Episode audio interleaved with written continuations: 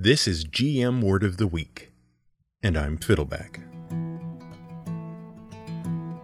Saint. At this festive time of the year, it is more than usually desirable that we, as podcasters, should make some slight provision towards seasonal topics. And while I'm sure you're saying, are there no other podcasts, no saccharine TV specials, no glut of YouTube videos about the origin of Christmas? We would point out that many would rather die than go to YouTube. And while it would certainly deplete the surplus population, we can't do that to our dear listeners. For to us, the holiday season is no mere humbug, and the common welfare of our listeners is our business. And yet, so many topics have been so overdone, especially when it comes to Christmas, which is our winter holiday of choice. And there's only so many times we can discuss the centuries of cultural diffusion that combined Roman, Celtic, and Christian traditions that, with a sprinkling of a few good books and poems that canonized this and that, became the modern celebration of Christmas. And we have no desire to discuss that Krampus nonsense that kids these days have fixated on because it gives them something cooler and edgier with which to celebrate a holiday they are just too hip to enjoy for what it is. But there is a very interesting connection between Christmas, Dungeons and Dragons, and real life religious practices that not only make for several very good stories, but also provide excellent fodder for any game in which heroic figures live on after their death to affect the world. The best place to start the story is in a port village called Patara in Asia Minor in 270 CE. There, a young man named Nikolaus was born to a wealthy Greek family. Unfortunately, both of his parents died from a plague that swept through the region. He was left with a considerable sum of money and a devoutly religious Christian uncle who educated the boy and helped him become a priest. Nikolaus, or Nicholas to give his anglicized name, spent several years living with a small order of monks in Bethlehem. Then he traveled a fair bit before he returned to Asia Minor, which we now call Turkey, and was consecrated as the bishop of the city of Myra. And that's about all that has been historically verified about this individual, who would eventually be canonized as a saint. But that's not all there is to this Saint Nicholas. Yes, that's who we're talking about right now. No sense trying to hide it. But trust us, this gets interesting because it leads to a very interesting discussion about the concept of sainthood, how the Catholic definition of sainthood differs from the general Christian definition of sainthood, how virtuous figures can attain status, and ultimately, that all leads us to an interesting supernatural figure in Dungeons and Dragons. Also, there's that story about how Santa Claus once slapped the snot out of someone and what sailors have in common with kids on Christmas. So, back to the story. Before Nicholas became the Bishop of Myra, he'd already built a reputation as a pretty good guy. In fact, he was an amazing guy, a wonderful guy. Before Nicholas was St. Nicholas, before he was even Bishop of Myra of Lycia, Nicholas was already being called Nicholas Thaumaturgos, Nicholas the Thaumaturge. Nicholas, the Wonder Worker. By the way, you might have heard the word thaumaturgy, or thaumaturge, or something similar in some game or other. It's a popular term for magic, and it comes from the Greek. Thauma means a marvel, wonder, or something spectacular. Ergos means to do or craft, so a thaumaturge is someone who makes marvels and works wonders. First of all, Nicholas had been so moved by Jesus' words in the Bible to sell what you have and give the money to the poor that he, as a child, gave away his inheritance to charity. Specifically, he used the money to help poor children and those suffering from terrible illness. But that wasn't enough to earn him his wonderful nickname. See, Nicholas had supposedly worked numerous miracles in his young life as a wandering priest and monk in one of the earliest, and remember this one, it'll be important in a bit. One of his earliest miracles occurred when he was returning by ship from his pilgrimage to Jerusalem. One night, the ship was caught up in a terrible storm. The storm was so fierce, it threatened to tear the sails and riggings right off the ship. In that situation, The practice is to take down the sails to prevent the sails, rigging, and masts from becoming damaged, and to prevent the ship being blown on its side. But even with the sails down, the ship was being tossed around by the mighty storm, and the sailors begged the young Nicholas, who they knew was returning from a holy pilgrimage, to pray for their safety. To their wonder, as he prayed, the storm suddenly lifted enough for the ship to ride it out to safety. Another tale tells of Nicholas solving a murder and then resurrecting the people who were murdered. Seriously. While he was staying at an inn, he had a dream about three young travelers who had been murdered and robbed by the innkeeper. When he awoke, he followed the clues in his dream to a pickling tub where the three bodies had been stashed. Then he resurrected them by praying for their return. And then the innkeeper was brought to justice.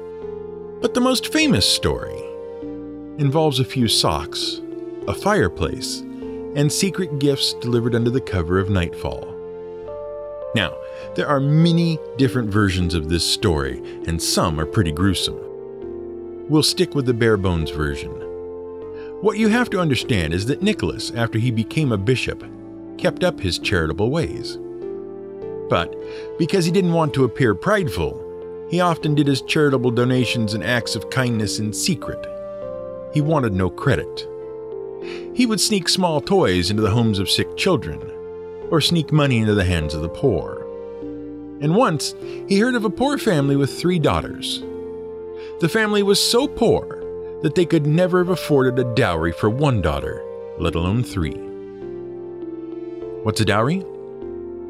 Well, it was an ancient practice in many cultures wherein the bride's family would give a sum of money to the groom or his family before the two were to be married. There were a number of reasons for dowries, and different cultures had different reasons. In the modern era, a lot of scornful interpretations have been written about the practice that simply ignore the historical context in which it occurred. But in Greece and Rome, one interesting facet was that the dowry was to be returned in the event that the woman died. So, there, it seemed like a bit of insurance to keep the bride from being mistreated and to ensure the groom would protect her health and safety. By the by, in Greece, the dowry was called pherna. Interestingly, the bride could also bring her own property into the marriage, which was considered solely hers. That property was considered beyond the dowry, or parapherna. And from that, we get the word paraphernalia which basically just means miscellaneous stuff. But we digress. Without a dowry, the girls could not be married. And here's where the stories diverge and talk about all number of possibilities, right down to selling the girls into prostitution or slavery. It doesn't matter. What matters is Nicholas of Myra hears this story and, to help out, drops a small purse of coins down the chimney one night where they get caught in a sock that was hanging out to dry. Enough for the first daughter's dowry. Then it happens again for the second daughter. So the father starts keeping watch, and when the third daughter's dowry magically falls down the chimney, he catches Nicholas in the act. Nicholas begs the father to keep his secret, but the story gets spread around. Needless to say, Nicholas, Bishop of Myra, was a pretty popular dude by this point. And then a new emperor came to power. Diocles was born in 240 CE to a poor family in a place called Dalmatia. He joined the Roman army at a young age and proved to be a talented soldier and a skilled leader. And so he quickly rose through the ranks. Now, at the time, the Roman Empire had spent about 30 years being mismanaged by ineffective leaders. The Germanic tribes and the Persians kept snapping at the empire's borders, and the empire was going broke. At the same time, the governmental machine was grinding its gears due to rampant corruption and inefficient bureaucracy. Diocles eventually became the leader of the Emperor Numerian's personal guard. And then, on a trip to Persia, Numerian suddenly up and died of adult onset mysterious circumstances. Diocles was initially suspected, but it turned out that Numerian's father in law had actually done the regiciting. He recognized Numerian as a terrible leader and thought that he would be better. Kind of like that Shakespearean play about the lion who kills his brother in a stampede. Diocles, feeling he'd kind of failed his job as bodyguard because the body he was guarding ended up dead, killed the father in law to avenge Numerian. It's sort of the opposite of how Nicholas operated. Nicholas undid a murder by bringing the victim back to life, and Diocles doubled down by just killing the murderer too. And shortly thereafter, Diocles, now Gaius Aurelius Valerius Diocletian, became the emperor of the Roman Empire.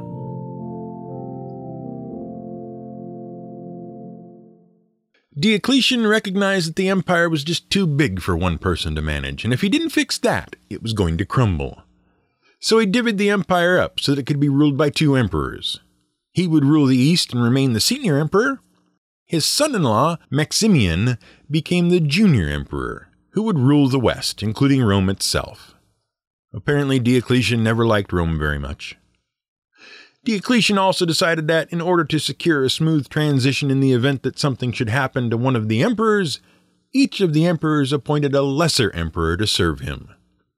Thus, he established a tetrarchy, a four part rulership. Now, Diocletian spent much of his time as emperor on the battlefield, annexing large parts of the Germanic lands and also driving back Persian encroachments and for a while, his military campaigns and his tetrarchy idea worked. It stabilized the empire. But what brings Diocletian into this story is his fear of the growth of Christianity. The Christian faith appealed to the poor and rich alike, and it threatened the power of the traditional Roman priesthood. Moreover, it was tradition in Rome to treat the emperors as demigods or deities in their own right, and the Christians wouldn't do that. And so, Diocletian started a massive campaign of persecution against the Christians. First, he ordered all members of government to observe rites to the proper Roman gods. And if they didn't, they would be forced to resign. Next, he ordered the destruction of all Christian churches and the burning of all Christian texts. Christian clergy were jailed and then executed and those who would not renounce Christianity were tortured. In short order, Nicholas ended up in jail. But then Diocletian died, and his tetrarchy proved to be his undoing, and also saved Nicholas. Because after he died and his son in law stepped down, their successors, and the successors they appointed, ended up in a series of succession wars over who would rule what and who was in power. This allowed Constantine to step in, assume the throne, and cement the division of the empire between Rome and Byzantium. And because Constantine was a Christian himself, he officially recognized Christianity, released the Christians that had been wrongly jailed, and convened a conference in the city of Nicaea wherein the Christian bishops could work out an official body of governance to represent them in governmental affairs. It was at this conference that another bishop, Arius, disagreed with some of the predominant views of Christianity at the time. Specifically, he objected to the idea that Jesus was divine himself, and promoted the idea that he was merely the mortal Son of God, and not part of the same essence as God himself.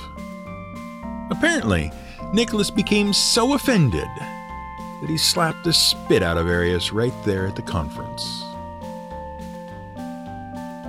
But why is any of this interesting to a gamer? Well, apart from it being a neat story, it's actually the word tacked onto Nicholas's name in the modern age that interests us. Nicholas was a saint, Saint Nicholas. And sainthood is a very interesting concept. And Dungeons and Dragons even has its own saint. At least it used to. Saint Cuthbert. The concept of sainthood which comes from the same root as sacred and sanctify, is introduced in the Bible. But biblically, everyone is a saint. At least, every good Christian is a saint. If you live by Christian virtues, you are considered one with Christ. And therefore, when you die, you are a saint.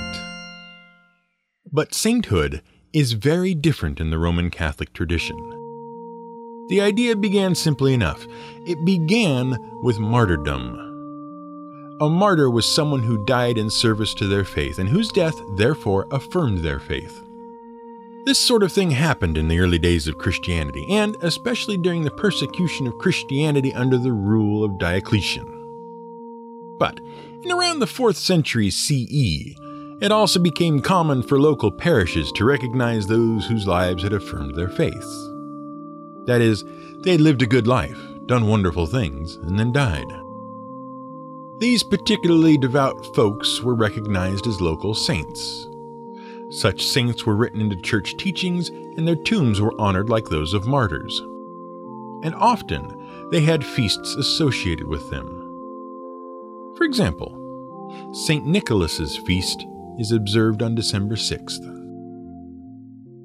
Now, for someone to get official recognition as a martyr or a confessor, a process was followed to confirm the individual was really deserving of the honor. Over the years, various processes were followed for canonization. The Latin word, canonizare, means to officially recognize something as authoritative. It means to establish a canon, an authoritative or definitive work and that became the word for confirming that a martyr or confessor was deserving of recognition. Now, as the Catholic Church gained power and developed its own central authority under the Pope, it became responsible for canonization. And, as you might remember, the papacy became very powerful during the Middle Ages under feudalism. During the Middle Ages, another practice became more common. See, it was the belief that a saint, someone who was recognized as a particularly devout individual, would have a little more sway with God in the hereafter, particularly on certain matters. Thus, it became a practice to pray to particular saints to pass along a prayer directly to God, or to intervene directly in a specific matter. For example, it was not uncommon to pray to St. Nicholas when a child was in danger. In one story, after a child was kidnapped by Arab pirates who sold the child into slavery, the child's mother prayed to St. Nicholas.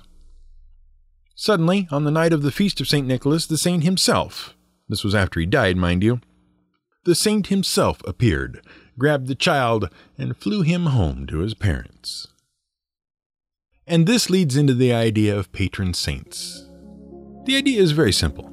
Some saints are designated as the protectors of specific places, people, or things, or they are otherwise associated with certain ideas. Saint Nicholas, for his miracles, is recognized as the patron saint of children and of sailors. Thus, if you pray specifically to him when it comes to the safety of your boat or child, he might intervene directly or convince God to intervene. But here's where things get tricky. See, this patron saint business is a part of Roman Catholic traditions. But some more Orthodox Christian traditions and people take umbrage with it. First of all, as we mentioned, the Bible specifically notes that all people who lived a life in accordance with Christian values are saints. None are more special than any other. Second of all, the Bible specifically forbids praying to the dead or to anyone other than God Himself.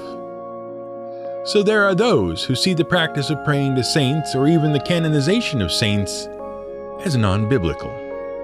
But, in general terms, the word saint can be used as the general name for a mortal hero whose virtue has granted him or her special supernatural status in the afterlife.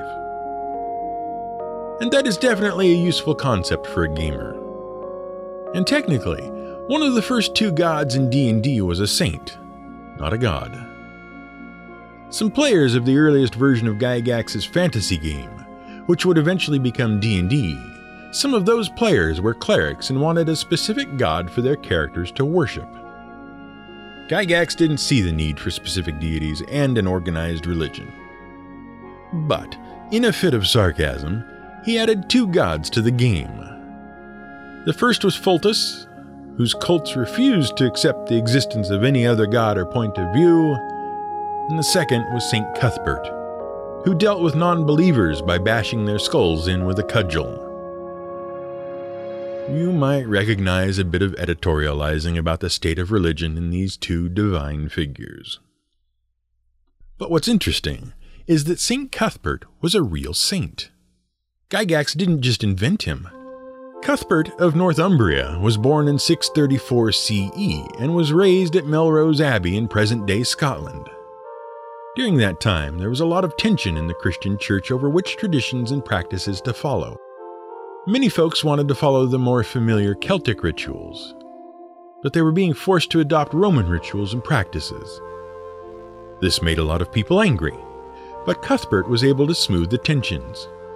He, himself, had been raised according to Celtic traditions, but he accepted the decree that he follow the Roman ones.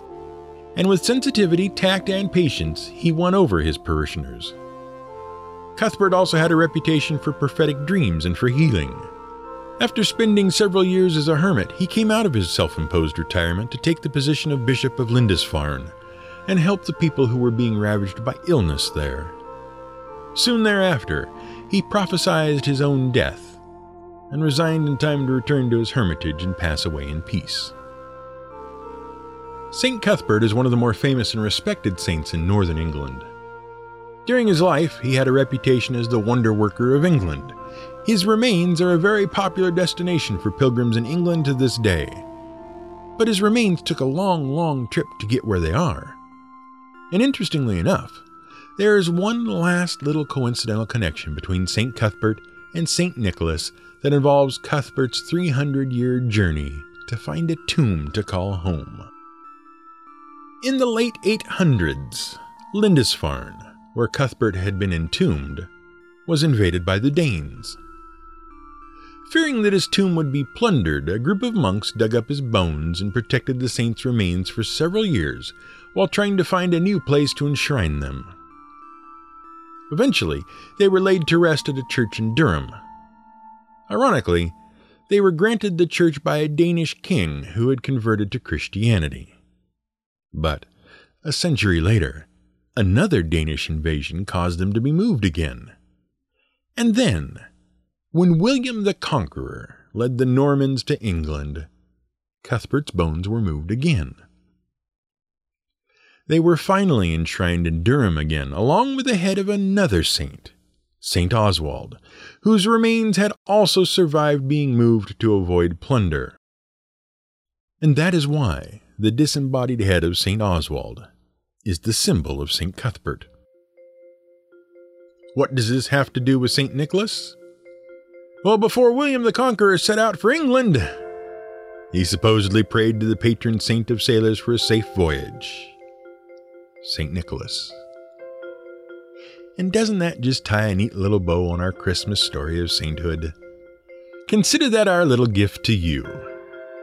And to all of our listeners, we say Merry Christmas Shagarum Shamesh, Kwanzaa Yenu Iwe Na Heri, season's greetings, and happy holidays. For whatever you celebrate and whatever you believe, we wish you all of the best this holiday season and a wonderful new year. Thanks for listening. This has been the GM Word of the Week. It was written by the Angry GM and recorded and produced by me, Fiddleback. You can find more at theangrygm.com and gmwordoftheweek.com.